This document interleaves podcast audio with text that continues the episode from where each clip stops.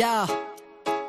Sick of having to explain myself. They wanna know the history, the pain might help. They making me wild, need to restrain myself. If I were you, I would educate myself. Oh no. They want me to hate myself, degrade, dismiss, and erase myself. They said Australia and America's not the same. I say David Dungay, they don't even know the name. That's bullshit. Right to your member, tell them what's happening. You gotta challenge the white settler narrative. Got a lot of books that call us nomadic savages.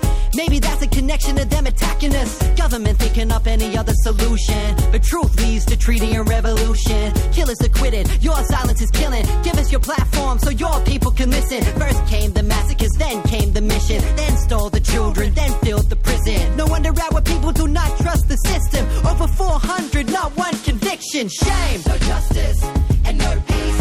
They won't charge the police. They both said, I can't breathe. They both said, I can't breathe. Καλώς ήρθατε στα μαθήματα αναπνοής με το Χαράλαμπο Πουλόπουλο. Από το διαδίκτυο στο Beton 7 Earth Radio και τη συχνότητα του ράδιο παρατηρητής στα 94 FM στη Θράκη. The five were some untrained, angry men.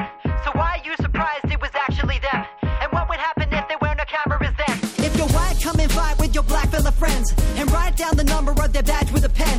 The value of a life we shouldn't have to defend. And saying sorry means it never happened. Στα μαθήματα αναπνοής είναι καλεσμένοι άνθρωποι γύρω μας που δυσκολεύονται να αναπνεύσουν, καθώς και εκείνοι που τους βοηθούν να ξαναβρούν την ανάσα τους. Δίνει βήμα για να ακουστούν οι φωνές εκείνων στους οποίους η καταπίεση, η βία και η απόρριψη στερούν το οξυγόνο. Όσο να σφιχτιούν μέσα στο αδιέξοδο τους φόβους και την αγωνία της καθημερινότητας. Αλλά ενίοτε και όσους κόβεται η ανάσα από έρωτα ή αγωνίζονται να μην σπαταλήσουν την πνοή που τους χάρισε τούτη η ανάσα. No justice and no peace. They won't charge the police. They both said, I can't breathe. They both said, I can't breathe. Bring violence to my motherland and blame me. Στον ήχο σήμερα μαζί μας ο Λουκάς Δημητρέλος και κάθε φορά ο Λουκάς Δημητρέλος είναι μαζί μας στο, στον ήχο. Ε, γράψε στο chat της εκπομπής τις ερωτήσεις και τα σχόλιά σας.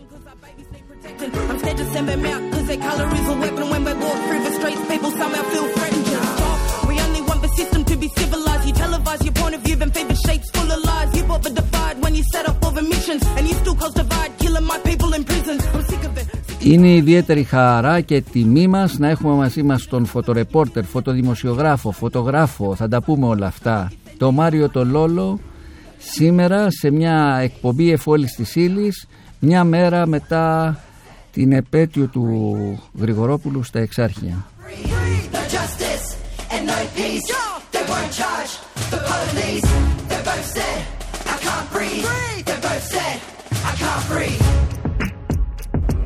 Man. You, you y'all know what time it is. That's why you out here. Well, I really appreciate you giving your perspective, mate, because people in Australia don't have the understanding of This is the history of boys' toys. Καλώς ήρθατε κύριε Λόλο, καλώς ήρθες Μάρια, είμαι πολύ χαρούμενος που Καλώς είσαι σας μαζί βρήκα. μου. Και εγώ είμαι πολύ χαρούμενος και τιμή μου. Τιμή δική μας, ε, δεν θα αρχίσουμε βέβαια το Σαββαρβίβρ γιατί ναι, και θα τελειώσουμε μεθαύριο για Ναι. το τη δική μου δική σου τιμή. Πάμε πολύ γρήγορα. Λοιπόν, να πω ότι είσαι ένας σημαντικός ο Έλληνας δημοσιογράφος, δημοσιογράφος, είδες με μπερδεύομαι, φωτοδημοσιογράφος, γιατί εγώ σε βλέπω περισσότερο ως φωτοδημοσιογράφο όταν απεικονίζεις ε, αυτές τις δύσκολες στιγμές, είτε στον πόλεμο, είτε στις διαδηλώσεις, είτε ε, στα νησιά, στην Ιδωμένη, θα μιλήσουμε για αυτά. Να πω δύο λόγια για σένα. Ξέρω ότι δεν σ' αρέσουν, αλλά εγώ θα τα πω. Ναι. Ε, τελείωσε τη, τη γεωπονική, ε, πήρες το πτυχίο σου, δεν ήσουν αιώνιος φοιτητής. Κατά λάθος. Κατα, ε, κατά λάθος πήρες το πτυχίο Προκύψαν κάτι σχολάγια καλά και δεν. λοιπόν, Παρ' όλα αυτά, εργάστηκες ως φωτορεπόρτερ στον Ελεύθερο Τύπο και στο Κινέζικο Πρακτορείο Σίνχουα. Από το 1991 έχει ξεκινήσει αυτή τη, τη, τη δουλειά. Ε, πήγες στην Αλβανία, έχεις πάει στη, στη Σερβία, έχεις πάει στο, στην Τουρκία, στη Γάζα, Στο Κόσοβο, ναι. στο Κόσοβο. Ήσουν στην πρώτη γραμμή, πάντα με κίνδυνο τη ζωή σου να βγάζεις φωτογραφίες. Μου θυμίζει λίγο αυτό το Ρόμπερτ Κάπα. Ο Ρόμπερτ ταιριάζει πιο πολύ με το Ρόμπερτ Κάπα, ξέρεις εκείνες τις φωτογραφίες του πολέμου. Ωστόσο, την έβγαλες καθαρή από το μέτωπο και βρέθηκες τον Απρίλιο του 2012 στο Σύνταγμα να τρως μια γκλοπιά στο κεφάλι από έναν αστυνομικό και να βρίσκεσαι στο νοσοκομείο και να κάνεις επέμβαση. Τι συνέβη τότε για πες μου. Το 12 μεσούς της κρίσης ήταν η επόμενη μέρα μετά την αυτοκτονία, πολιτική δολοφονία. Είναι τεράστια η κουβέντα του Χριστούλα. Είναι το συντούξ- ο συνταξιούχος που είχε αυτοπυροβοληθεί στο Σύνταγμα, αν θυμάστε, στην κάτω πλευρά του Ο Συντάγματος. φαρμακοποιός, ναι, ναι. Και είχε αφήσει και ένα συγκλονιστικό γράμμα γιατί το έκανε. Δεν ήταν μεγάλη διαδήλωση. Είχε λίγο κόσμο στην κάτω πλευρά της πλατείας, ανέβηκε στην πάνω πλευρά της πλατείας, η αστυνομία έκανε ένα πι, τους κανακατέβασε πάλι κάτω. Δύο-τρει φυσουνιές. Οι φυσουνιές είναι αυτά του- τα χημικά που πέφτουν με τη φυσούνα, όχι πολλά χημικά. Σπροξίε και ξανακατεβήκανε πάλι κάτω. Εκείνη τη νύχτα, εκείνη τη μέρα είχαν απεργία και η κάμερα μάνο. Οπότε το μοναδικό κανάλι που δούλευε ήταν η κάμερα ήταν τη ΕΡΤ. Και ήμασταν μόνο φωτορεπόρτερ. Έχουμε εξομείνει μόνο φωτορεπόρτερ λοιπόν και υπάρχει ένα κλειός αστυνομίας που αρχίζει και μας πηγαίνει τσουβάλι. Φυγέτε, φυγέτε, φυγέτε. Μα γιατί να φύγουμε; Εγώ ήμουν πρόεδρο σωματείου τότε. Ναι, Και θυμάμαι. το, λέω, Ναι. και το λέω, αυτό είναι σημαντικό για το δεύτερο να το εξηγήσω. Ε, οπότε βγαίνω εγώ μπροστά και συνεννοούμε η αστυνομική τομάτα το μεταξύ, επειδή είμαστε οι ίδιοι και οι ίδιοι που φωτογραφίζουμε αυτά τα γεγονότα, μας ξέρουν.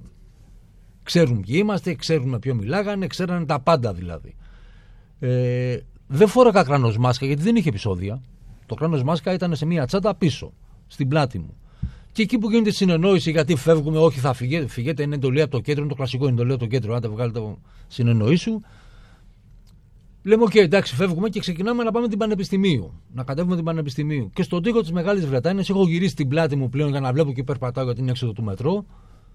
Δέχομαι ένα δολοφονικό χτύπημα στο κεφάλι μου, με ένα γκλοπ ανάποδο. Το γκλοπ, για να καταλάβουν οι ακροατές σας, είναι καουτσούκ. Άμα το πιάσει ανάποδο, επειδή είναι πιο βαρύ στη λαβή, κάνει ταλάτωση, ενέργεια, κανόνας φυσικής. Εκτονώθηκε στο κεφάλι μου, έσπασε 1,5 εκατοστό το κρανίο μέσα, χύθηκε το αίμα μέσα, σπάσαν τα κόκαλα, γλίτωσα για ένα χιλιοστό, γλίτωσα όμως. Δύο πλάκες τιτάνι, 8 βίδες. Και έγινε και ένας ψιλοχαμός στα μύτια γιατί επειδή θεσμικά ήμουνα και ο πρόεδρος, δηλαδή μου είχε στείλει και λουλούδια ο πρόεδρος Δημοκρατίας. Χρυσοχοίδης ήταν υπουργός προστασίας του πολίτη τότε. Χρυσοχοίδης είναι και σήμερα. Χρυσοχοίδης είναι και σήμερα. Δεν το λέω τυχαία. Ο δε αστυνομικός των ΜΑΤ των πράσινων και μπλε για να καταλαβαίνουν οι ακροατές, που μου είπε: Εγώ θα τον ευρώ, μη σε νοιάζει. το- Ε, όσο τον ευρήκε αυτός, άλλο τον βρήκα και εγώ. Τι έγινε τα επόμενα χρόνια, τον βρήκαν. Έγινε τελικά; ΕΔΕ. Έγιναν Έγινε- δύο τύπου ΕΔΕ. Ναι, ναι. Έγινε ΕΔΕ που κάνει η αστυνομία η ίδια και έγινε και ΕΔΕ από τη δικαιοσύνη γιατί η κυρία Ράικου είχε ζητήσει να γίνει και η εισαγγελική παρέμβαση και έγινε ΕΔΕ.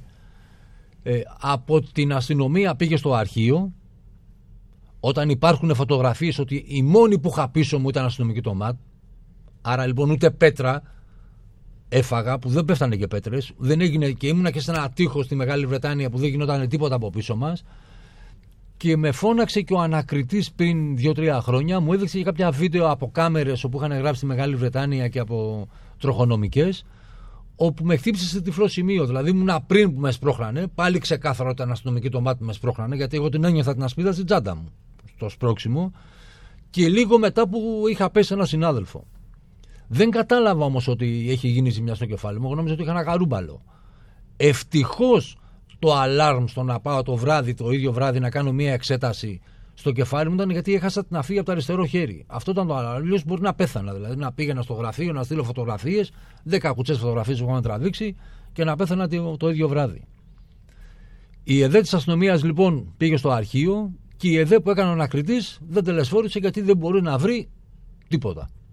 Ωστόσο, εσύ επιμένεις να βάζεις το κεφάλι σου στη φωτιά σε αποστολές, σε διαδηλώσεις, σε συγκρούσεις. Χθες πάλι ήσουν στα εξάχρηχια. Τι, Ε, αυτή είναι έγινε, η δουλειά μας. τι έγινε χθες; Αυτή είναι η δουλειά μας ένα και αυτό που δεν θα καταφέρουν ποτέ να μας μπολιάσουν είναι ο φόβος. Εμείς θα είμαστε πάλι εκεί για τον Κάπα που είπες είχε πει ότι αν δεν είσαι μέσα στο θέμα δεν θα έχεις καλή φωτογραφία άρα πρέπει να είμαστε μέσα στη φωτιά για να τραβήξουμε τη φωτιά και ό,τι αυτό συνεπάγεται.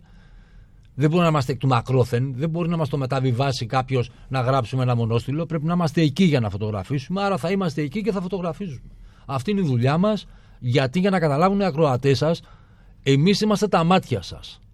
Από εμάς ενημερώνεστε. Αυτό που έγινε χθες στα εξάρχεια στη Θράκη θα ενημερωθούν από τους επαγγελματίες φωτορεπόρτερ. Που επαγγελματίες φωτορεπόρτερ Εκτός ότι ξέρουν να λένε τις ειδήσεις με τη γλώσσα της εικόνας, ο δημοσιογράφος τη λέει με τη γλώσσα του κειμένου, εμείς λέμε τις ειδήσεις με τη γλώσσα της εικόνας. Τηρούμε καπαρέκλητα και τους κανόνες ιδεολογίας. Και είμαστε ίσως το μοναδικό σωματείο στα μίντια, μην το γενικεύσω, αλλά τουλάχιστον είμαι περήφανος για αυτό, όπου όποιος τους καταστρατηγήσει πη- περνάει πειθαρχικό και έχει συνέπειες. Έτσι ώστε επειδή είμαστε στη, μέσα στη φωτιά, δεν θα μπορεί κανένας να μας πει ότι αυτό που κάνατε ήταν ανήθικο. Γιατί κακοπληρωμένοι είμαστε, παίζουμε το κεφάλι μας συνέχεια, το κάνουμε γιατί το πιστεύουμε, τουλάχιστον αυτό που δεν θέλουμε ποτέ είναι να μας πούν ανήθικους. Και η κοινωνία μας έχει δεχτεί και δεν λέει αυτό το αλήτης Ρουφιάνη φωτορεπόρτερ, λέει αλήτης Ρουφιάνη δημοσιογράφη, γιατί εμάς μας θεωρεί κομμάτι της και σε τελική ανάλυση, καταλήγοντας το χτύπημα, γιατί εδώ δεν έχουμε να κάνει μία φορά αστυνομική από το κεφάλι μου, έχουν ξανακάνει και άλλες φορές με έχουν χτυπήσει. Ξέροντα ότι χτυπάνε τον πρόεδρο του σωματείου, το φωτορεπόρτερ. Και να περιγράψω ένα τραγελαφικό, το Δεκέμβρη του 2011 δεν έχει επεισόδια, γιατί εμάς συνήθως μας χτυπάνε όταν δεν έχει επεισόδια. Όταν έχει επεισόδια είναι τόσο καλοί επαγγελματίες που περνάνε οι γκλοπιέ μπροστά μας και καμία δεν μας ακουμπάει. Όταν δεν έχει επεισόδια, μας χτυπάνε για να μας στείλουν το μήνυμα. Δεκέμβρης λοιπόν του Γενάρη, του Δεκέμβρης του 2011, έρχεται ένας αστυνομικός στο μάτι και με χτυπάει από πίσω. Και προχωράει. Τυχαία, ένας κάμεραμάν από ένα γερμανικό πρακτορείο το τράβηξε. Μου το έδωσε λοιπόν, κάναμε καταγγελία. Με φωνάζει για ΕΔΕ να καταθέσω. Ένας αστυνομικός διευθυντής στην Κερατέα, γιατί τότε ήταν μια λογική ότι το, της ΕΔΕ της στέλνουμε στου αστυνομικούς διευθυντές περιφερειακά για να είναι το αδιάβλητο. Χρυσοκοίδη πάλι η κυβέρνηση προπό. Πηγαίνω λοιπόν στον αστυνομικό διευθυντή, του δείχνω το, σε ένα στικάκι το βίντεο που περνάει από πίσω και με χτυπάει. Μου λέει και τι σε χτύπησε; Του λέω, ξέρω εγώ γιατί με χτύπησε. Του λέω, εν πάση περιπτώσει, σήμερα είστε εδώ, αύριο μπορεί να είστε στην Αθήνα στα μέτρα, θα συναντηθούμε πάλι. Θέλω να μου πείτε ειλικρινά τώρα και τότε με κατάματα. Θα τον ευρούμε; Και μου απαντάει, Εγώ θα το κάνω stop καρέ. Θα το δώσω εκεί που πρέπει να το δώσω και δεν θα τον ευρούμε. Έλα να πούμε τα τυπικά του είπα. Ε, Υπουργός Προστασίας του Πολίτη, όταν χτυπήσαν την Τατιάνα την Πόλαρη, μια συναδέλφισσα, που δεν είχε πάλι επεισόδια, απλά αυτόν το βρήκαμε και ήταν ο μοναδικός αστυνομικός στο μάτι που είχε καταδικαστεί, γιατί το βρήκαμε και είναι και πήγε δικαστήριο. Είπαμε λοιπόν τότε, εμείς έχουμε βαρεθεί να κάνουμε καταγγελία. Απαρένθεση, έχουμε κάνει και έκθεση φωτογραφική η είδηση υποδιωγμών. Την έχουμε γυρίσει ανά την Ελλάδα και ταυτόχρονα τη δείξαμε και στο Ευρωκοινοβούλιο. Όχι ότι περιμέναμε να αλλάξει η πολιτική της Ευρώπης απέναντι σε εμάς, απλά θέλαμε τα ξένα μίντια να πιέσουν εδώ, πας και σταματήσουν να μα χτυπάνε, να δεχτούν μια, ένα μοχλό πίεσης. Λοιπόν, λέμε λοιπόν, δεν γίνεται με τις καταγγελίες. Κάνουμε μπάρκο στον Υπουργό Προστασίας του Πολίτη. Μετά από τέσσερις μέρες μας φωνάζει λαχανιασμένος Υπουργός Προστασίας του Πολίτη να κάνουμε συνάντηση. Εγώ τι κράτησα. Εγώ κράτησα δύο πράγματα που μας είπε. Το πρώτο είναι ότι βάλτε γυλαίκα. Του εξήγησε ότι η γυλαίκα αφορά με στου πολέμους αν μια χώρα έχει κανόνες δημοκρατίας, δεν θα βάλω γυλαίκο στο Σύνταγμα, εκτός αν θεωρήσει ότι το Σύνταγμα είναι μια εμπόλεμη ζώνη. Και επίσης, εγώ θα βάλω γυλαίκο αν στην Α4 χαρτί τώρα μου υπογράψεις ότι βάζοντας τα γυλαίκα σαν Υπουργός Προστασίας του Πολίτη, δεν θα σε ξαναπείσουν αστυνομικοί. Γιατί πας εσύ να μας κάνεις και κερατάδες και δαρμένους. Δηλαδή θα βάλουμε γυλαίκα, θα με βλέπει ο απέναντι που θα νομίζει ότι εγώ είμαι ο τάδε μεγαλοδημοσιογράφο, θα μου πετάει την πέτρα στο κεφάλι και ταυτόχρονα θα την τρώω για τον αστυνομικό το μάτι. Πού δεν θα τον ευρίσκεις. Μου λέει: Όχι, δεν μπορώ να το υπογράψω αυτό το χαρτί, άρα δεν βάζουμε γυλαίκα. Ένα είναι αυτό. Και δεύτερον, μας είπε σε μια χαλαρή διάθεση και κουβέντα που γινόταν ότι παιδιά τώρα εγώ δεν μπορώ να διασφαλίσω ότι θα χτυπήσουν αστυνομική το ΜΑΤ. Απλά έχετε υπόψη σας ότι οι αστυνομικοί το ΜΑΤ, τις φωτογραφικές σας μηχανές, τις βλέπουν σαν ενδυνάμει φωνικά όπλα. Ακροατές το ακούτε, σαν Καλάσνικοφ δηλαδή. Ο αστυνομικός το ΜΑΤ νιώθει ότι απειλείται από τη φωτογραφική μηχανή βλέποντάς την σαν ένα φωνικό όπλο σαν Καλάσνικοφ. Γιατί, γιατί τον εκθέτεις, Για γιατί, άγιας α, σου. α, γιατί, γιατί, γιατί δίνεις την εικόνα στην κοινωνία. Θέλω να πω το εξής. Να πω μια Ναι. φράση τώρα που την έχω το. Ξέρω κάτι που σε τσίκλισα Πριν- λίγο. Ναι, ναι, σε ναι, τσι- γιατί μου βγήκε όλο αυτό. Ναι. ε, Τρει-τέσσερι μήνες πριν, ο Φωτόπουλος, ο πρόεδρος της ΠΟΑΣΥ, του δευτεροβάθμιου όργανου των αστυνομικών, με είχε φωτάξει. Τρεις μήνες πριν χτυπήσουν, ε, τότε που πήγα στο νοσοκομείο, γιατί έχουμε ξαναφάει κι άλλες. Με είχε φωνάξει λοιπόν να μιλήσω σε ένα συνέδριο. Μου λέει: Ρε, εσύ Μάρι, έλα, μίλα τώρα να μπα και να σας ακούσουν και τέτοιο. Πάω και μιλάω λοιπόν σε ένα συνέδριο που είχε τρομερή πλάκα σαν ακροατήριο γιατί ήταν χρώματα, γραμμές. Ήταν πράσινη, μπλε, ήταν ένα. Συνήθως τα ακροατήρια που μίλαγα ήταν πολύχρωμα. Αυτό ήταν. είχε συμμετρία. Και τους εξηγώ, παιδιά, εσάς σας φωτογραφίζουμε τη στιγμή που κάνετε κάτι. Είτε όταν καίγεστε από μια μολότοφ, δεν σας φωτογραφίζουμε. Σας φωτογραφίζουμε. Ή όταν δέρνετε. Όταν είστε μέτρα τάξης τώρα έξω από το μαξί μου και δεν κάνετε τίποτε. που δεν φοράτε κράνη, είστε λίγο πιο χαλαροί, δεν είστε είδηση για εμάς. Δεν θα έρθω να σε φωτογραφίσω. Ένα δεύτερον, δεν με νοιάζει άμα σε λένε μπάμπι Κωνσταντάσο. Άσε που δεν φαίνεται το πρόσωπό σου, γιατί με τη μάσκα, το κράνος και αυτά, η μάνα σου να με δει φωτογραφία δεν σε αναγνωρίζει. Δεν με νοιάζει ποιος είσαι. Εμένα με νοιάζει όταν κάνεις μία δράση.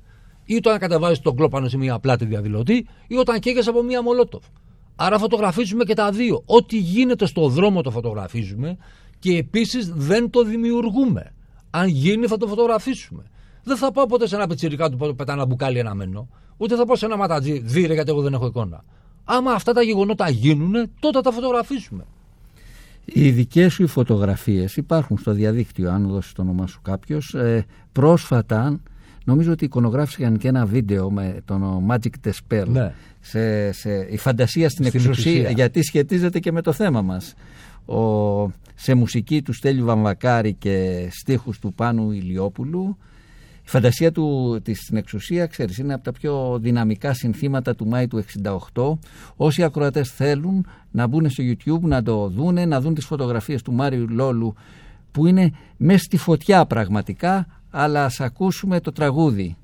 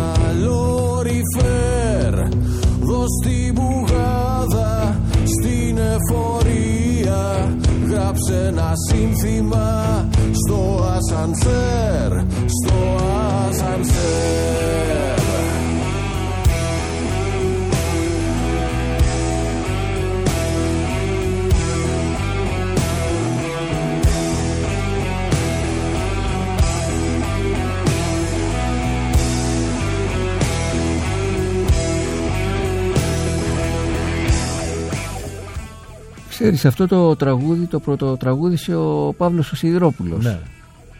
Ο Είχε Παύλος και ήταν. επέτειο. Βέβαια, είχε. Από το θάνατό του, 6 Δεκεμβρίου Ναι. μου φαίνεται. Ήταν και ο θάνατος του, του Και έτσι και οι Σιδηρόπουλου. Magic the Spell το παρουσιάσανε στις 4 Δεκέμβρη, έκανε πρεμιέρα Ναι, ε, το τραγούδι αυτό εν ώψη στις 6 Δεκέμβρη που ήταν του Παύλου Σιδηρόπουλου και του Αλέξη Γρηγορόπουλου. Το Φαντασία στην εξουσία και για τους Magic the Spell εγώ τους ξέρω χρόνια και ήταν τέριαξε αυτή η χημεία και είμαι πάρα πάρα πολύ χαρούμενος γιατί τους εκτιμώ αφάνταστα όπου καταφέραμε να συνομιλήσουμε η μουσική τους γιατί είναι πιο ροκ εκτέλεση μαζί με τις φωτογραφίες μου γιατί είναι μια πολύ ωραία συνομιλία ε, αυτό το βίντεο που φτιάχτηκε έτσι όπως φτιάχτηκε. Να ξαναγυρίσουμε σε αυτό που λέγαμε πριν για τις ε, ΕΔΕ. Ένας συνάδελφος, δημοσιογράφος ο Μανώλης ο Κυπρέος που αυτός έχει μείνει ανάπηρος, δεν ακούει. Δηλαδή αν τον πάρει κάποιος τηλέφωνο στο κινητό δεν το ακούει.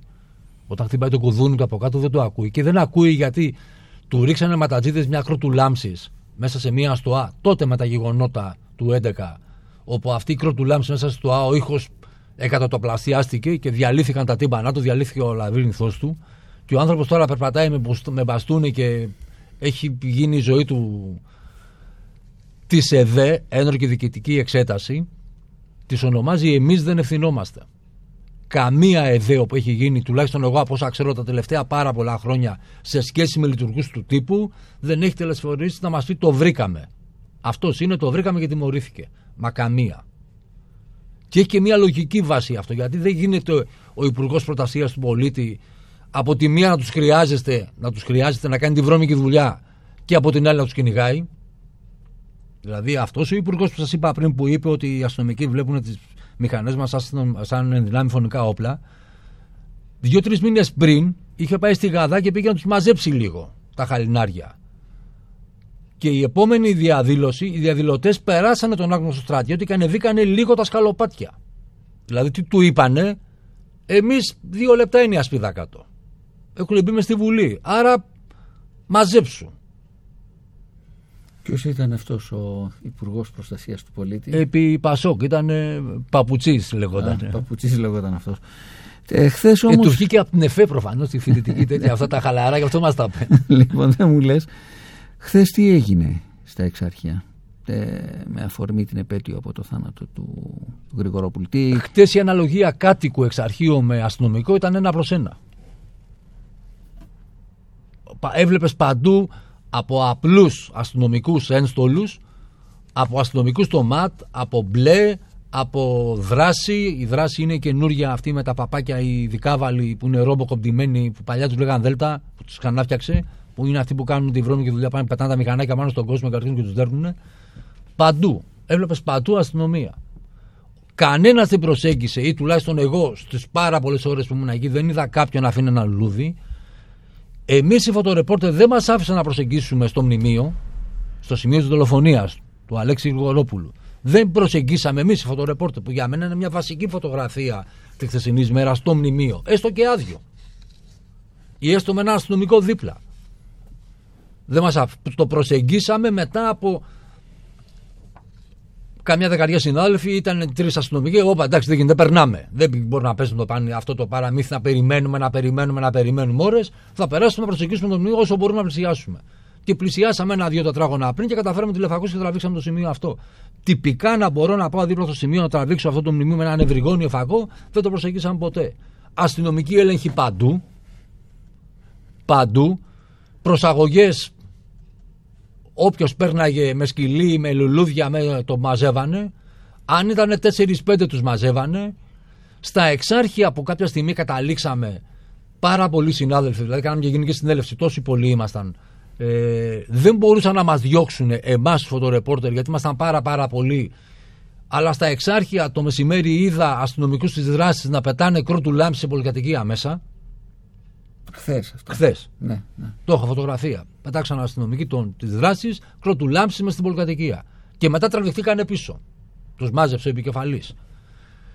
Σε ένα άλλο σημείο ε, όπου προσπαθούσα να κενώσω ένα πολιτικό χώρο αντεξουσιαστικό επί της Αραχώβης που ήμασταν καμιά δεκαριά φωτορεπόρτερ μας κατεβάσανε τσουβάλι για να μην είμαστε εμείς εκεί μπροστά στα πόδια τους ό,τι η αστυνομική επιχείρηση θα έκανε και μας κατεβάσανε τσουβάλι με ασπίδες, με γκλόπ, με έλα φεύγετε, φεύγετε είχε και δύο τζιπάκια της ΣΟΠ και πέφταμε πάνω στα τζιπάκια, κάτι μηχανάκια από τη δράση πέφταμε πάνω στα μηχανάκια. Οι άλλοι δεν καταλαβαίναν τίποτα, διαμαρτυρόμασταν στον επικεφαλή, δεν ξέρω και τους βαθμούς, τα τρία χρυσά αστέρια τι, γι- γιατί μας πάτε τσουβάλι, γιατί μας δέρνετε, γιατί. Έλα, παιδιά, ήρεμα, τι ήρεμα, μας έχετε πάει τσουβάλι. Έχουμε κάνει καταγγελία σαν σωματείο που το καταγγέλνουμε αυτό.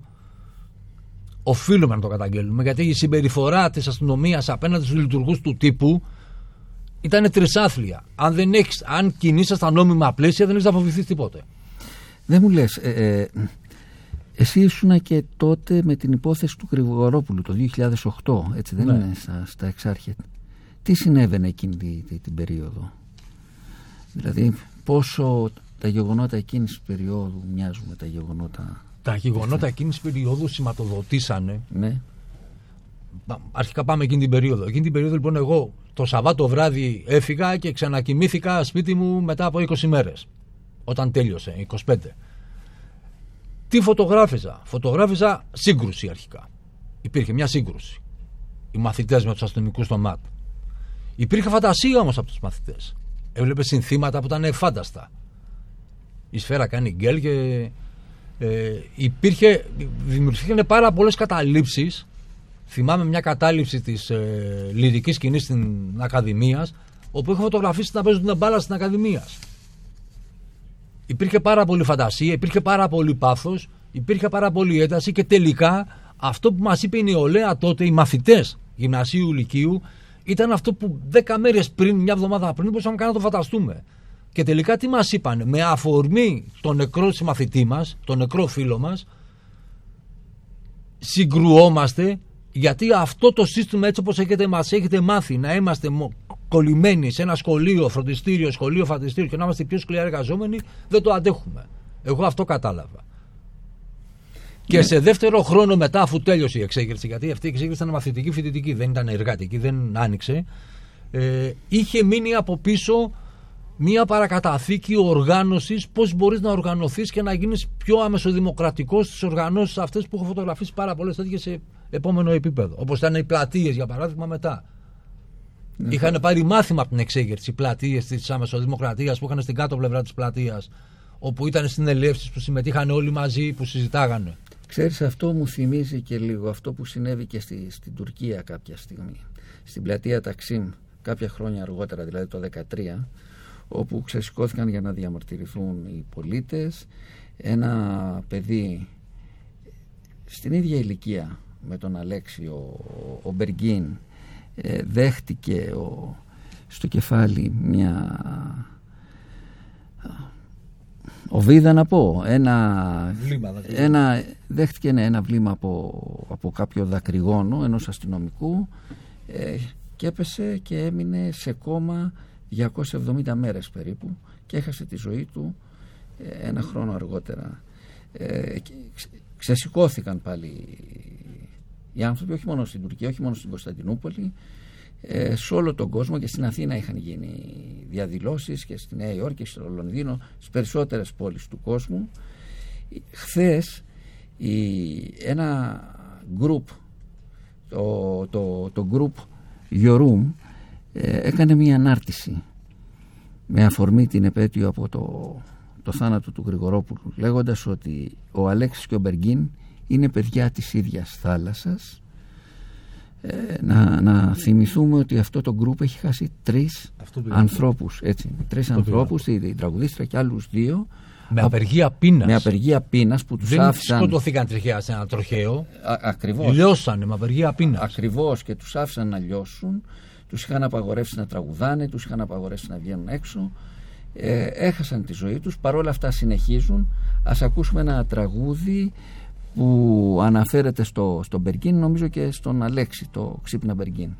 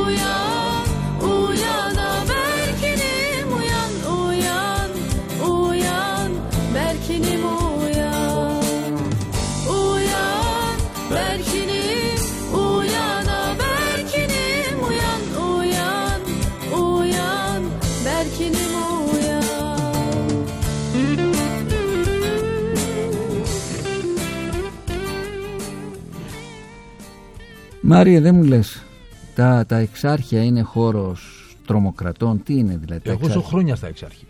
Ναι. Και έχω επιλέξει να ζω στα εξάρχεια. Είναι μια καταπληκτική γειτονιά όπου παράγει σκέψη, παράγει συλλογικότητα. Τα προσφυγικά από τα εξάρχεια ξεκινάγανε. Κάποιες καταλήψεις να μαζέψουμε πρόσφυγες όπου δεν είχαν που να πάνε στα εξάρχεια γίνανε. Και όσο τα εξάρχεια λοιπόν τα έχει στα αστυνομοκρατούμενα και ροβολάνε δελτάδες και έχεις πρόβλημα. Όσο στα εξάρχεια έχεις αφήσει το εμπόριο πρέζας να κυκλοφορεί, έχεις πάλι πρόβλημα. Γιατί τα εξάρχεια αυτή τη στιγμή δεν έχουν πρόβλημα από τις συλλογικότητες. Τα εξάρχεια για μένα το πρόβλημα είναι από την πρέζα. Από τα ναρκωτικά που πουλάνε, που η αστυνομία τους ξέρει. Έχω δει μπροστά μου να γίνεται έλεγχος πρεζέμπορου, έδειξε τα χαρτιά του και έφυγε. Και μετά μια πιτσιρίκα όπου τους είπε: Παιδιά, μην μου ψάχνετε την τσάτα ή μην μου τα ρίχνετε κάτω, τη μαζέψανε. Αυτή τη στιγμή αυτό που γίνεται στα εξάρχεια είναι ό,τι θέλουν οι αστυνομικοί κάνουν και δεν λογοδοτούν πουθενά. Σε πάνε για εξακρίβωση στο τμήμα των εξαρχείων, σου φορτώνουν 15 κατηγορίες τύπου μας έβρισες, αντιστάθηκε, δεν ξέρω εγώ τι, και άντε εσύ να πάνε να αποδείξεις μετά σε ένα δικαστήριο ότι δεν είσαι ελέφαντας. γιατί έχουν στοχοποιηθεί τόσο πολύ τα εξάρχεια; Γιατί ήταν το κλασικό πολιτικό αφήγημα της τωρινής κυβέρνησης προεκλογικά. Αν θυμηθείτε δύο-τρεις άξονες που είχε προεκλογικούς, ένας από τους δύο άξονε βασικούς ήταν τα εξάρχεια. Και γιατί πρέπει να χαϊδεύει και το ακρο... δεξιό τους ακροατήριο. Από τη μία ενώ κάνει. Είναι και μόδα η λέξη κολοτούμπα τότε επί Τσίπρα. Πρέπει να την ξαναχρησιμοποιήσω λοιπόν. Κολοτούμπα στο ε, μακεδονικό. Άρα θα έχει κάποιο πρόβλημα στο ακροδοκείο του ακροατήριο. Από την άλλη, λοιπόν, για να το, σ- το μαζέψει πρέπει να πουλήσει εξάρχεια. Μα ορίστε την μπάχαλη. Στα εξάρχεια έχω φωτογραφίσει και το, το χθεσινό. Αστυνομική καταστολή, ετοιμολογία της λέξης Μπαμπινιώτης. Και πέρσι, γιατί το Πολυτεχνείο 17 Νοέμβρη έγινε στο Πανεπιστημίου. Που πάλι και εκεί αυτού του τύπου η καταστολή πάλι δεν την κατάλαβα. Μιλάμε για το κουκουέ τώρα. Το κουκουέ δεν έριξε ούτε μία πέτρα. Δεν υπήρχε καμία αντίδραση. Υπήρχε ένας κόσμος λοιπόν που έτρεχε και είχε δύο άβρες έατες που έριχναν νερό και δημιουργίες που ήρχαν συνέχεια, συνέχεια χημικά, χημικά, χημικά και τους πήγαμε με τη Δελιγάνη τρέχοντας. Μέχρι τη- και η δελτάδη δράση από τα στενά τα παπάκια να τους δέρνουν. Χωρίς καμία αντίδραση. Δεν θα μιλήσω για τα σεπόλια μετά και το ξύλο που έφαγε η οικογένεια. Άμα πάω πέρσι δε, το 19, θυμηθείτε μια φωτογραφία το ξεγύμνομα διαδηλωτή που έχουν, του, του έχουν φύγει οι μπλούζε και του έχουν φύγει. Χωρίς να έχει γίνει επεισόδιο. Είχαν πέσει στα εξάρχεια δύο πέτρες και μία μολότοφ που είχε σκάσει στη μέση πήγε να κάψει εμάς. Δηλαδή γυρίσαμε και του βάλαμε χέρι. Δέκα πιτσιρίκια ήταν όλα και όλα. Όπου δέκα πιτσιρίκα μαζευτήκανε όταν φύγαν οι αστυνομικές δυνάμεις στο ΜΑΤ. Όλος τυχαία που ήταν πάνω στα εξάρχεια για να μαζευτούν τα δέκα πιτσιρίκια. Τα, τα, εξάρχεια, τα εξάρχεια είναι ένας χώρος ο, αμφισβήτησης, είναι ο, πράγματι ο χώρος της νεολαίας, είναι δίπλα στο Πολυτεχνείο, απ- από τη μεταπολίτευση και μετά. Το, χημείο ξέρω. είναι κοντά, Το η νομική χημείο. είναι κοντά. Και βέβαια στοχοποιήθηκαν, ε, δεν είναι, συμφωνώ μαζί σου, δεν είναι τα εξάρχεια χώρος μόνο ναρκωτικών, είναι χώρος για νέους, είναι χώρος, είναι χώρος δημιουργίας. Ωστόσο χρησιμοποιείται και έχω και μια ανησυχία ότι αυτό που επιχειρείται στα εξάρχεια έχει επιχειρηθεί και σε άλλες πόλεις του κόσμου, στο Παρίσι, στο Λονδίνο, δηλαδή να φύγουν οι άνθρωποι που ζουν στα εξάρχεια, κάποια στιγμή φεύγουν, ε, δημιουργείται μια εντύπωση ότι είναι μια επικίνδυνη περιοχή, κάποιοι αγοράζουν ε, τις ιδιοκτησίες, εξευγενίζεται η περιοχή. Έχει Και όταν γράψει- πας στο μετρό, μετά θα είναι πανάκριβο. και μετά, και μετά έρχονται και τα, τα πουλάνε ε, σε πολλαπλάσιες τιμές. Άρα υπάρχουν και πολιτικά συμφέροντα και Το έχουν οικονομικά. κάνει και εδώ στην Αθήνα. Στο Και- Γκάζι. Ναι, σε πολλές, Ψήρι. περιοχές. σε πολλές περιοχές. Μα, με αυτό έχει καταγραφεί από το, από το Λεφεύρα από το 67-68, από το 67 με το δικαίωμα στην πόλη. Ωστόσο, ε, νέα παιδιά βρέθηκαν σε κίνδυνο. Ο, ο Αλέξο Γρηγορόπουλος ήταν ένας από αυτούς. Ε, έχασε τη ζωή του. Υπάρχει ένα τραγούδι του, του 79 του Λευτέρη του Παπαδόπουλου και του Μίκη Θεοδωράκη που τραγούδισε ο, ο Παύλος ο Σιδηρόπουλος και είναι το κάποτε θα έρθουν να σου πούν και σχετίζεται με τα εξάρχεια και τους νέους που δεν τους φροντίσαμε όσο θα έπρεπε.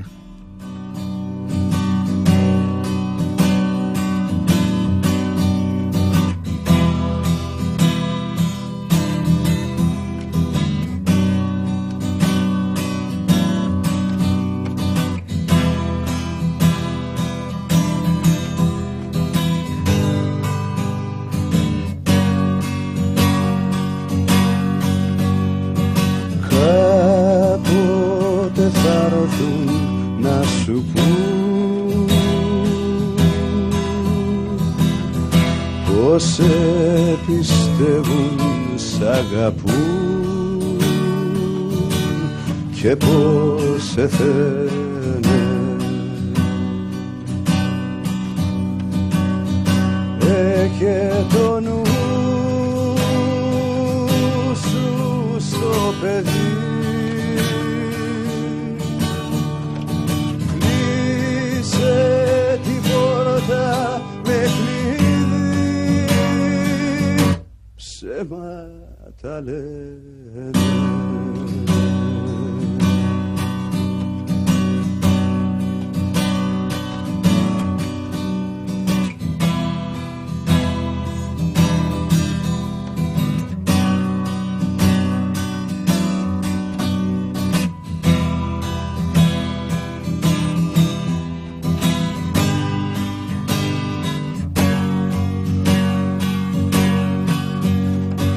Κάποτε θα έρθουν γνωστικοί.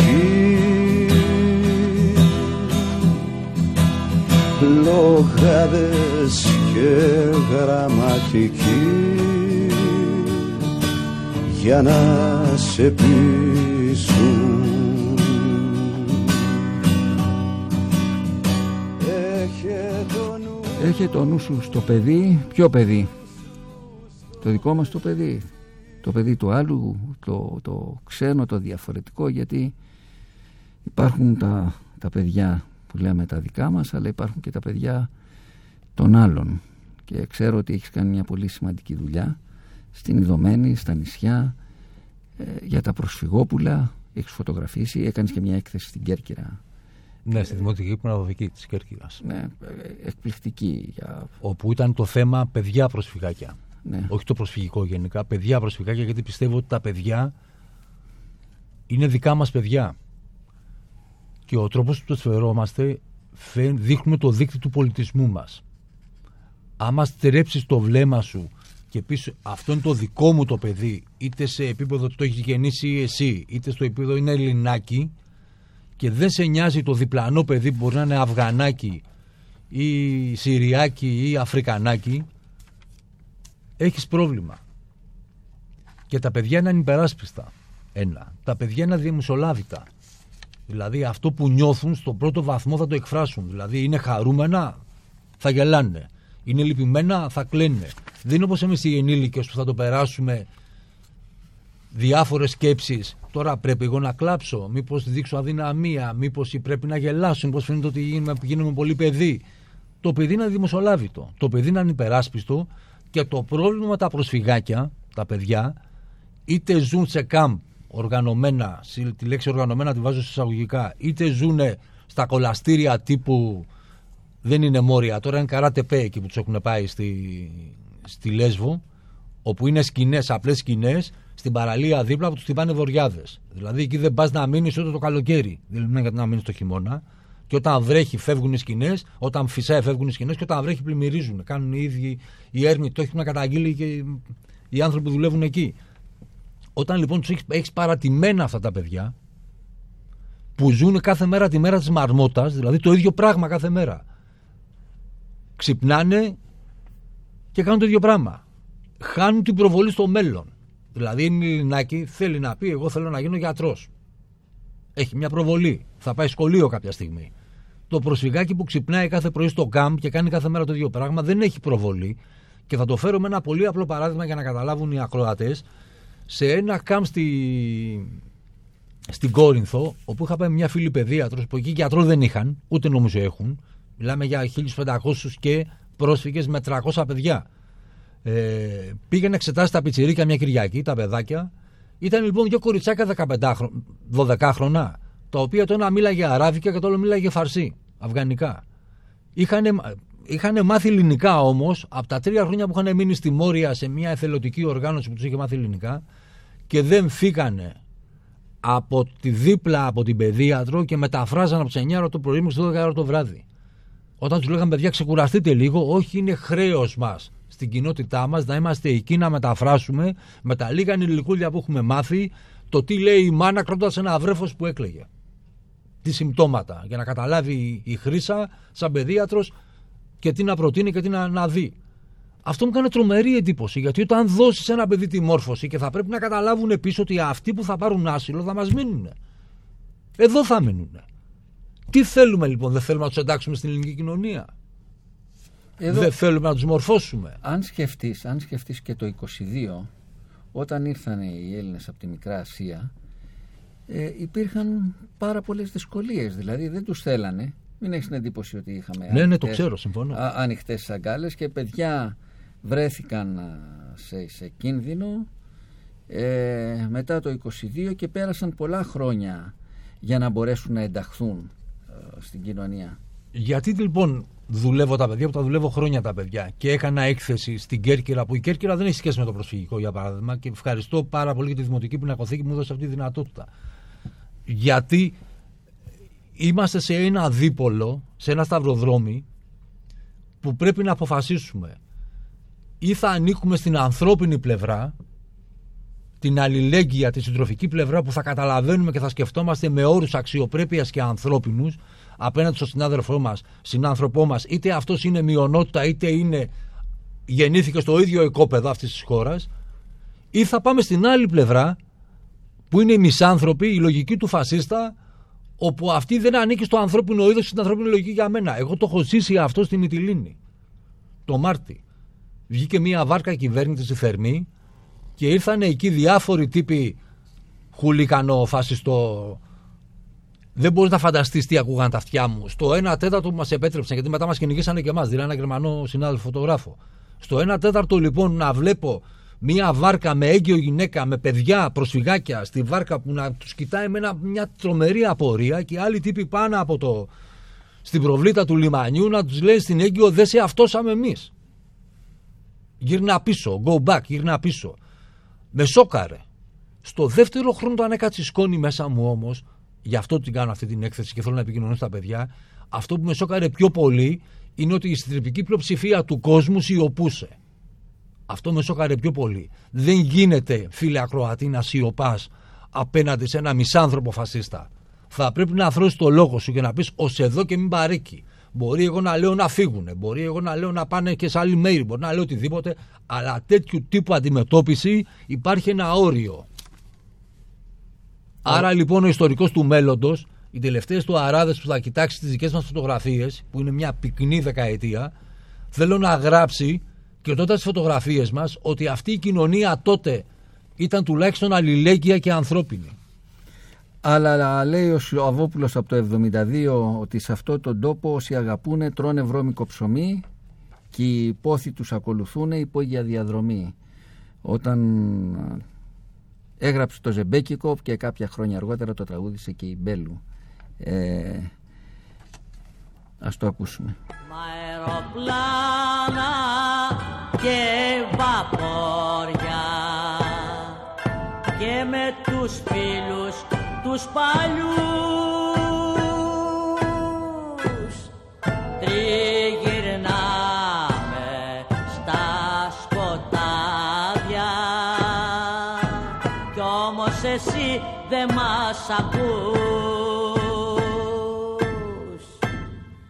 Δε μας ακούς που τραγουδάμε με φωνές ηλεκτρικές μες στις υπόγειες στοές. Ώσπου οι τροχές μας συναντάνε τις βασικές σου τις αρχές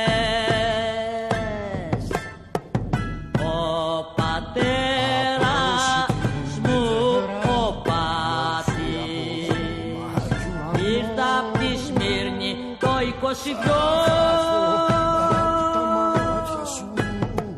και ζήσε πενήντα χρόνια σε ένα κατόι μυστικό.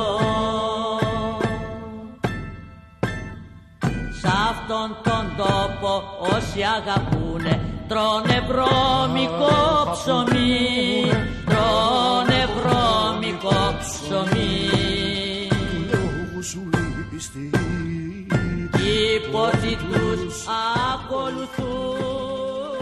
Ξέρεις τι, τι είπε η Μπέλου τότε στο Σαββόπουλο όταν το, το ηχογράφησε με το τραγούδι με, μόλις τελείωσε του λέει Αχ ρε Διονύση με έκανες να τραγουδάω pop Ναι.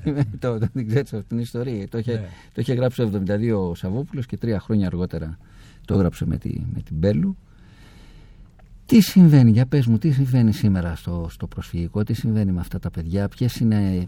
Είναι τρισάθλιες συνθήκες. Είναι τρισάθλιες, αλλά θέλω να μου πεις και λίγο και για την αλληλεγγύη. Δεν θέλω να μου... Να, Να, να, σου πω και αυτό θα έχει ένα νόημα για να καταλάβουν και ο κόσμος μας ακούει τι είμαστε εμείς οι φωτορεπόρτερ.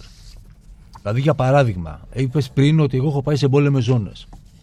Ναι, έχω πάει σε εμπόλεμες ζώνες. Όπου μια εμπόλεμη ζώνη ξέρεις εξ αρχής τι θα δεις. Πρέπει να φοβάσαι. Γιατί άμα δεν φοβάσαι και επειδή υπάρχει μια λογική στο ανθρώπινο μυαλό να προσπαθεί να το, αυτό το φρικαλαίο που βλέπεις να το εκλογικεύσει, πάει να το συνηθίσει. Όταν πάει να το συνηθίσει, αρχίζει να μην φοβάσαι. Αρχίζει και θεωρείς ότι είναι αυτονόητο το να βλέπω νεκρούς. Είναι αυτονόητο να βλέπω παιδιά να σκοτώνονται. Και τότε ήρθε, να, ήρθε η ώρα να γυρίσεις. Οι εμπόλεμες ζώνες λοιπόν, που δεν είμαι πολεμικός ανταποκριτής, πολεμικός ανταποκριτής είναι αυτός που πηγαίνει μόνο και κάνει αυτό. Είναι ένας αθλητικός φωτορεπόρτερ, είναι αυτός που τραβάει μόνο αθλητικά, σπορτ. Εμείς τραβάμε κοινωνικά που μέσα σε αυτά έχω τραβήξει και εμπόλεμες ζώνες. Αυτό που μου έμαθα από τις εμπόλεμες ζώνες είναι να συνειδητοποιήσω ότι αυτά που έχουν τρομερό ενδιαφέρον για τη ζωή σου είναι πολύ λίγα. Και πρέπει να σκύψεις πάρα πολύ σε αυτά. Δεν είναι ούτε το τι ρούχα φοράμε, ούτε ποιο αμάξι έχουμε. Είναι η σύντροφή σου, το παιδί σου, οι φίλοι σου, οι συλλογικότητές σου και να προσπαθείς να ζεις με αξιοπρέπεια και ανθρώπινα. Αυτό που ζούμε εδώ με το προσφυγικό, στην αρχή στη Λέσβο όταν ερχόντουσαν οι βάρκες 15-16 είχα ψιλοσοκαριστεί λίγο, αλλά εκεί τουλάχιστον έβλεπες ότι είχε μια διαδρομή. Δηλαδή, όταν έβγαινε μια βάρκα στη στεριά, έβλεπες η οικογένεια αγκαλιαζόταν και φιλιότανε. Και ή έκλαιγε ή γέλαγε. Γιατί η σχέση τους με τη θάλασσα ήταν ως η δικιά μας την πυρηνική φυσική. Δεν πνιγήκανε γιατί έχουν πνιγεί σε αυτό το μικρό πέρασμα πάρα πολύ κοσμάκι, ή έκλαιγε ή γέλαγε. Αυτό με είχε σοκάρει στην αρχή. Μέχρι που πήγα στην Ιδωμένη. Στην Ιδωμένη πιστεύω γιατί πήγαμε πάρα πολλοί συνάδελφοι, το έχουμε μια τρύπα μέσα μας. Είναι τρύπα στη γεωγραφία αυτό το πράγμα. Η μόνη δημόσια δομή στην Ιδωμένη ήταν η αστυνομία και αυτοί οι άνθρωποι ήταν παρατημένοι που φτάσανε στη βρύση νερό, δεν είπαν να φύγουν, θέλανε να συνεχίσουν το ταξίδι τους. Και πήγαν και κολλήσανε σε αυτή την καταπληκτική σε εισαγωγικά συμφωνία Ευρώπης μαζί με την Ελλάδα, με την Τουρκία, η Τουρκία ασφαλή χώρα. Και παίζει μπάλα Μέρκε τώρα με τον Ερντογάν και είναι τεράστια πολιτική κουβέντα, μην να ξεκινήσουμε τώρα. Αυτό που είδα λοιπόν στην ειδωμένη μέσα στις λάσπες, όπου τράβηξα πάρα πολλά πιτσιρίκια, είναι ότι τα πιτσιρίκια θα παίξουν μέσα στις λάσπες. Τα πιτσιρίκια έχουν ανάγκη από χάδι. Γνώρισα, γιατί έμεινα 1,5 μήνα, γνώρισα πρόσφυγες, τους ήξερα με το μικρό τους όνομα, και όταν πλέον με ρωτάγανε τι έγινε, δεν ήξερα να απαντήσω. Όταν έγινε η εκένωση του κάμπ, οι φωτορεπόρτερ δεν πλησιάσαμε. Ήταν μόνο ένας συνάδελφος, καθόλου πολύ φίλος και πάρα πολύ καλός του Αθηναϊκού Πρακτορείου, ο Γιάννης. Εμείς κάναμε καταγγελία στο σωματείο και δεν καταγγέλαμε ότι ο Γιάννης θα τράβαγε, επειδή δουλεύει στο Αθηναϊκό Πρακτορείο μου το κρατικό, θα τράβαγε στημένε εικόνες. Ο Γιάννης θα τράβαγε αυτό που έβλεπε. Και μάλιστα το είχαν για μακριά. Εμείς κάναμε καταγγελία γιατί έπρεπε να πλησιάσουμε και εμείς και μας είπαν και μια ηλίθια δικαιολογία τύπου ότι άμα σας βλέπανε πολλές φωτογραφικές μηχανές οι πρόσφυγες, μπορεί να κάνανε διάφορους τσαμπουκάδες. Δηλαδή είναι η ίδια λογική που ένας διαδηλωτής βλέπει πολλές φωτογραφικές μηχανές στο Σύνταγμα και πάει και πλακώνεται με τους αστυνομικούς στο ΜΑΤ. Μην να τους πω μάτσου τώρα, αλλά αστυνομικούς στο ΜΑΤ. Ναι. Το μάζεψα. Δεν επιτρέπεται στην εκπομπή. Όχι, ναι, γι' αυτό. είναι αυτό το κλασικό συνδικαλιστικό που κάναμε παλιά. Που εγώ, κύριε, δεν θα πω αυτό που είναι χτύπημα κατά. Αλλά το έχει πει. λοιπόν, για πες μου. Λοιπόν, την ηλίθια λογική. Μας φώναξε όμως τελευταία μέρα που θα πήγαινε ο Τόσκα να μας κάνει δηλώσεις. Όπου είχαν μείνει πάρα, πάρα πολύ λίγοι. Πήγαμε κι εμείς λοιπόν. Εγώ πήδηξα το κάγκελο κανονικά γιατί δεν με ένοιαζαν οι δηλώσεις του Υπουργού Προστασίας του Πολίτη. Φωτορεπόρτερ είμαι και άρχισε και κανένα βόλτα στο κάμπ. Όπου πέρναγα σε σημεία που θυμόμουν εδώ. Ήταν ο Αχμέτ με τα δύο παιδιά και ήταν ο Μοχάμετ με τα τρία παιδιά. Εδώ ήταν ένας που ήταν μόνος τους. Ήταν ένας Παλαιστίνιος που πήγε να περάσει απέναντι, τους πάσαν τα χέρια η Βορειομακεδόνια αστυνομική και ξαναγύρισε πίσω. Και μου χτυπάγανε φωνές. Άδειο. Φύσαγε και ένας αέρας δαιμονισμένος, παρέσαιρνε τις σκηνές και μου χτυπάγανε φωνές. Ε, αυτό δεν θα το ξεχάσω. Και πρέπει να ξέρει ο κόσμος μας ακούει ότι εμείς όταν φωτογραφίζουμε, όποια κρίση και να είναι αυτή, η φωτογραφική μας μηχανή είναι σαν ένα τζάμι που ναι, μεν μπαίνουμε στο θέμα, αλλά όχι τόσο πολύ έτσι ώστε να βάλει τα κλάματα και εσύ και να πάει να κολλιάσει τον πατέρα που του έχει πνιγεί το παιδί. Να προσπαθεί να κρατηθεί σε μια αυτοσυντήρηση ότι πρέπει να φωτογραφίσω, πρέπει να δουλέψω Από την άλλη όμως, στο τέλος της ημέρας έρχονται και σου κάνει αυτά. Και δεν προλαβαίνουμε να τα επεξεργαστούμε γιατί πάμε στο επόμενο. Και μετά θα σου σκάσει το επόμενο. Και μετά τρέχουμε στο επόμενο. Και μετά θα σου σκάσει το επόμενο.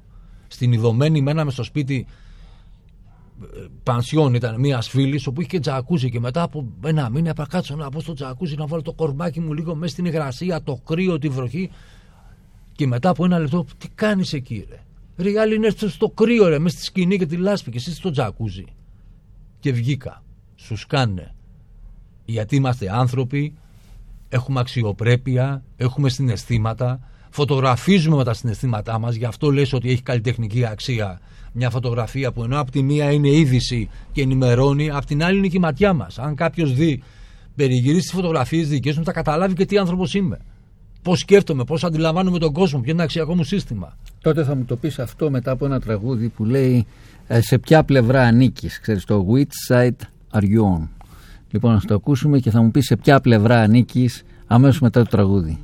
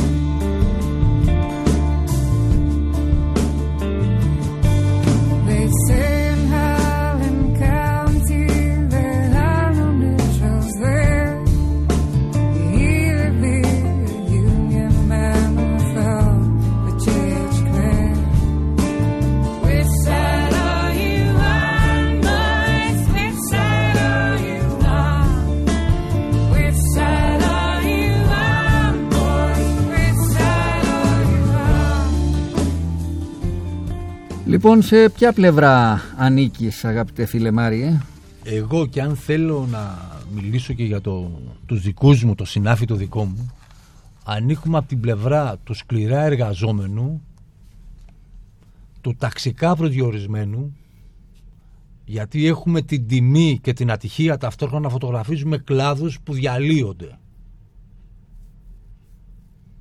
Θυμάμαι, είχα φωτογραφίσει καθηγητές όπου τους είχαν απολύσει και κλαίγανε. Καθαρίστριες ε, στο Σύνταγμα. Καθαρίστε στο Σύνταγμα που το είχα πάρει εγώ με την Τατιάνα από κοπή και το φωτογραφίζαμε και μετά κλαίγαμε μαζί τους όταν δικαιωθήκαν.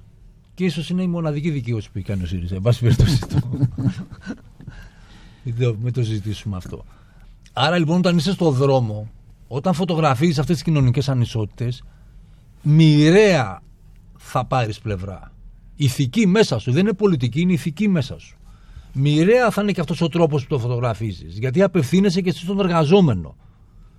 Όπως οι εργαζόμενοι είμαστε και εμείς και είμαστε πολύ κακά πληρωμένοι εργαζόμενοι.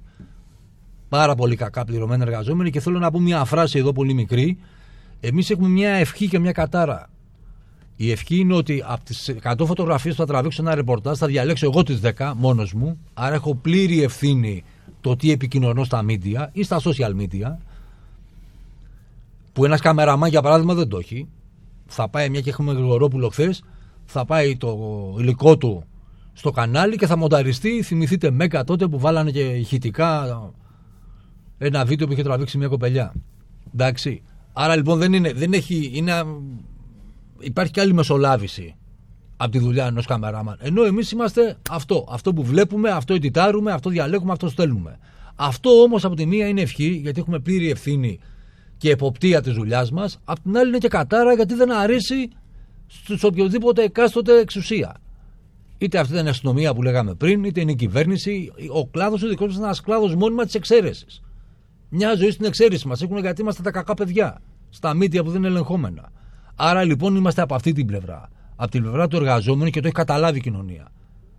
Από το 8 και μετά, ενώ οι πιτσιρικάδες παλιά μας είχαν πίσω από τους αστυνομικούς στομάτα, από το 8 και μετά που αρχίσαμε και φωτογραφίζαμε και έχουν γλιτώσει πάρα πολλά παιδιά που ενώ κατά τη στιγμή της προσαγωγής δεν είχε τσάντα στην πλάτη, μετά στη Γαδά κατάληγε μια τσάντα στην πλάτη με Μολότοφ. Και στο δικαστήριο με τις φωτογραφίες δικές μας αοθώθηκαν. Από το 8 και μετά λοιπόν, επειδή είχαμε ξεκαθαρίσει το τι φωτογραφίζουμε, μας δέχτηκαν και από την άλλη πλευρά, και δεν μιλάω για το στο αντεξαστικό χώρο μόνο, μιλάω για τους εργαζόμενους, για τους κλάδους και μας σέβονται. Εγώ για αυτό το πράγμα είμαι περήφανος. Είμαι πολύ περήφανος να περπατάω στα εξάρχεια και να μην έχω κανένα μα κανένα πρόβλημα. Ρε, ρουφιάνε, ρε. Κανένας δεν μου το έχει πει και να καταλαβαίνει και να σέβεται τη δουλειά που κάνω. Είμαι περήφανος για τον κλάδο μου στον χώρο των media που η κλάδη, η κοινωνία ίδια είναι αυτή που μας σέβεται και ουσιαστικά η κοινωνία ίδια θα μας γλιτώσει και από το ξύλο που τρώμε από τα γκλόπ των αστυνομικών. Καμία δεν θα μας γλιτώσει, καμία διρεκτίβα και να δώσει ο Υπουργός Προστασίας του Πολίτη θα μας γλιτώσει. Η κοινωνία ίδια, οι διαδηλωτές οι ίδιοι που είναι δίπλα θα μας προστατέψουν από το να μην τις φάμε στο κεφάλι μας. Πράγματι, εσύ έκανες ε, ε, ε, μεγάλη δουλειά, πολλή δουλειά από το, από το 7 μέχρι το 19 που ήσουν και πρόεδρος των ε, Ελλήνων. Ναι, τη Ένωση των Ρεπόρτερ Ελλάδας. Ε, ναι, έκανες και πολλή δουλειά και με παρεμβάσεις και με τη διοντολογία. Εγώ το θεωρώ πάρα πολύ σημαντικό. Και ότι κρατάτε μια στάση, έχετε μια ηθική ε, εντιμότητας, υπευθυνότητας και πολιτικής παρέμβασης, θα έλεγα. Μια φωτογραφία που είναι ντοκουμέντο έχει πολιτική παρέμβαση έτσι κι αλλιώς; Έτσι κι αλλιώς έχει πολιτική παρέμβαση. Μια φωτογραφία, δηλαδή οι Αμερικάνοι παλιά, γιατί δεν περνάνε; Παλιά ήταν στο Βιετνάμ που τους περνάνε. Φωτορεπόρτα. Και μετά το κόψανε. Γιατί δεν περνάνε και μόνο περνάνε ενσωματωμένους που τους ελέγχανε. Γιατί δεν τους το στα πόδια τους; Γιατί τραβάνε αυτό που δεν θέλουν. Γιατί αυτό μετά δημιουργεί και πολιτικές αντιδράσεις. Έχουν δημιουργηθεί πολιτικά ζητήματα κάτω από φωτογραφίες δικές μας. Έτσι. Θέλω να σου κάνω μια ερώτηση λίγο πριν τελειώσουμε την εκπομπή να θυμηθείς μια στιγμή που ένιωθες να σου κόβεται η ανάσα γιατί αυτή η εκπομπή είναι μαθήματα αναπνοής δηλαδή θα πορεία. θυμηθώ μια στιγμή που ναι. δεν τη φωτογράφησα για πες μου που κατέβασα μηχανή γιατί είναι ναι. πολλές στιγμές που μου κατέβασα μηχανή είμαι στη Βοσνία σε ένα χωριό ένα κοριτσάκι κατάξανθο μπάρμπι. 10 χρονών. Καταγάλανα μάτια, μπούκλες στο μαλλί το οποίο πέρναγε στο χέρι μπροστά από τα μάτια του και δεν επικοινωνούσε, είχε ένα πλανές βλέμμα.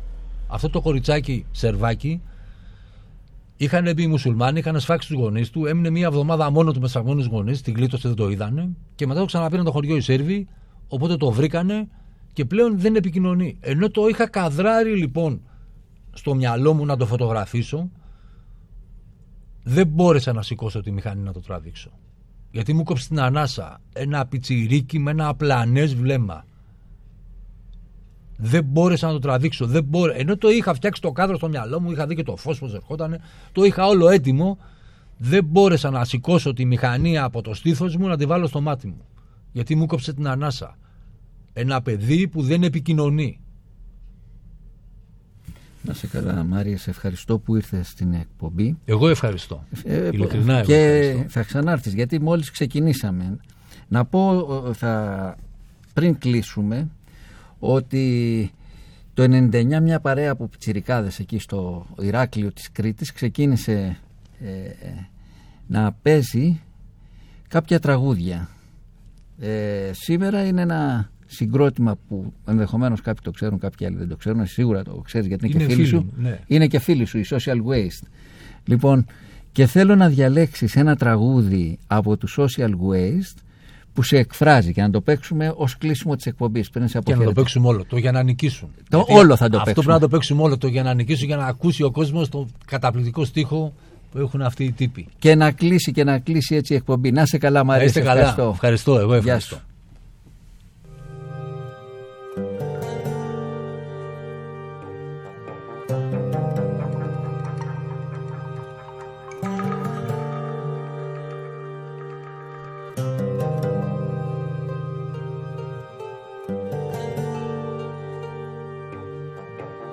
Ένα θέμα που σε αφορά. Τούτος ο κόσμος δυο μάσκες φορά. Άλλοι στο νότο και άλλοι στο βορρά. Και δεν είναι όλα μια χαρά. Γι' αυτό δεν μπορώ τους μεγάλους του κόσμου που προσπαθούν να φτάσουν εντός μου. Να μου μιλήσουν και να με πείσουν. Για να νικήσουν. Πες πως γεννιέσαι και έχεις λεφτά Σπίτια και κότερα και εξοχικά Και πως ανήκεις στην κατηγορία Εκείνη που λέμε καλή κοινωνία. Πρωτό δε στο φως σε κάποια κλινική Μα φυσικά και ιδιωτική Πήγες στα νήπια και τα προνήπια και γενικά τα ξεκίνησε σίδια. Ύστερα ήρθε εκείνη η ώρα που για τα σχολεία σου λένε προχώρα. Για να λάβεις μόρφωση που να είναι όσια και όπως τα μάντεψε, όχι δημόσια. Για να στο κάνω και συγκεκριμένο. Πες ότι σου γράφε το πεπρωμένο να ζήσεις Αθήνα, Λονδίνο, Παρίσι και γενικότερα κάπου στη Δύση. Να πας στα καλύτερα πανεπιστήμια, να συναναστρέφεσαι την ακαδήμια και την ελίτ την οικονομική, πολιτική και καλλιτεχνική. Να έχεις ζωής μέσω όρο 80 παρά. Να μην χρειαστεί να στηθείς στην ουρά. Να σου πάνω όλα πρίμα δεν βγαίνει κηρύμα. Μα δεν θα σου πω άλλα κλεισέ για το χρήμα. Γιατί στην ουσία για να έχει υγεία θα τρέχει για σένα ως και η τεχνολογία. Και δεν θα σε νοιάζει γιατί να σε νοιάζει. Τι πάει να πει το ταβάνι πώ στάζει. Εσύ θα ντυθείς τα επώνυμα ρούχα. Θα πιεις τα κρυβάτα από τα ταλκολούχα. Θα αλλάξει σελίδα στην εφημερίδα για νέα από τον κόσμο μα για την πατρίδα. Θα λάμψει τσιγάρο και θα σχεδιάσεις το πώς και το που διακοπές θα περάσεις. Θα πάρεις αμάξι, θα λες με τάξη. Θα θέλεις να μπει η ζωή σου σε τάξη. Γιατί έτσι λένε σε όλους πως πρέπει. Εκείνοι που δίθεν είναι καθώς πρέπει. Και δεν θα ζητήσεις να δει εξηγήσεις. Και ύστερα θα έρθει σειρά σου να πείσεις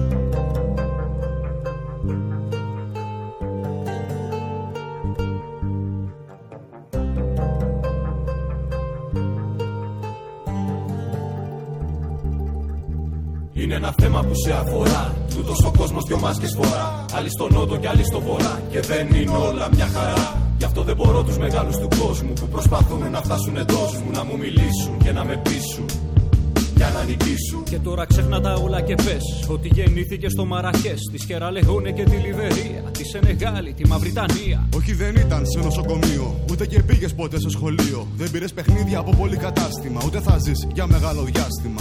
50 χρόνια το πολύ πολύ. Αν η ζωή είναι μαζί σου καλή, και αν φυσικά δεν σου τύχουν προβλήματα όπως εμφύλοι και πραξικοπήματα. Αν συνηθίσεις σε δύο αυτάρκη, και αν δεν σου τύχει να πέσεις σε νάρκη, τότε θα είσαι από τους τυχερούς και από τους οργανισμούς τους γερούς. σω να μάθεις και κολυβογράμματα. Μπορεί που ξέρεις να δεις και γεράματα. Να έχεις μισθό κατά από και δολάρια και συνοδεία παντού τη μαλάρια. σω σε βγάλουν και φωτογραφία. σω τα πούλιζερ μα τα βραβεία. Θα έχει ζωή αμφιβολού ποιότητας και 15 λεπτά δημοσιότητας. Είπε πως γεννιέσαι κορίτσι πράμα στο Πακιστάν, στη γη των φιλών. Να μη σε πιάνει κανένα θάμα, μήτε ανθρώπων μήτε και θεών. Ή κάπου στην Αίγυπτο παιδί εργάτης στα βαβακοχώρα φάει και στην Κίνα. Να φτιάχνεις παπούτσια, φανέλες και μπάλες. Είναι σε αυτά παιδιά εκείνα. Που μοίρα τα μοίρα ξεχωριστή. Κι είχαν και ανόχρανο για βιαστή. Στο Πορτοπρέντ ή στη Μονρόβια. Και τους κολλήσανε στα Βαϊσόβια. Γι' αυτό δεν μπορώ τους μεγάλους του κόσμου που προσπαθούν να φτάσουν εντό μου. Να μου μιλήσουν και να με πείσουν. Για να νικήσουν.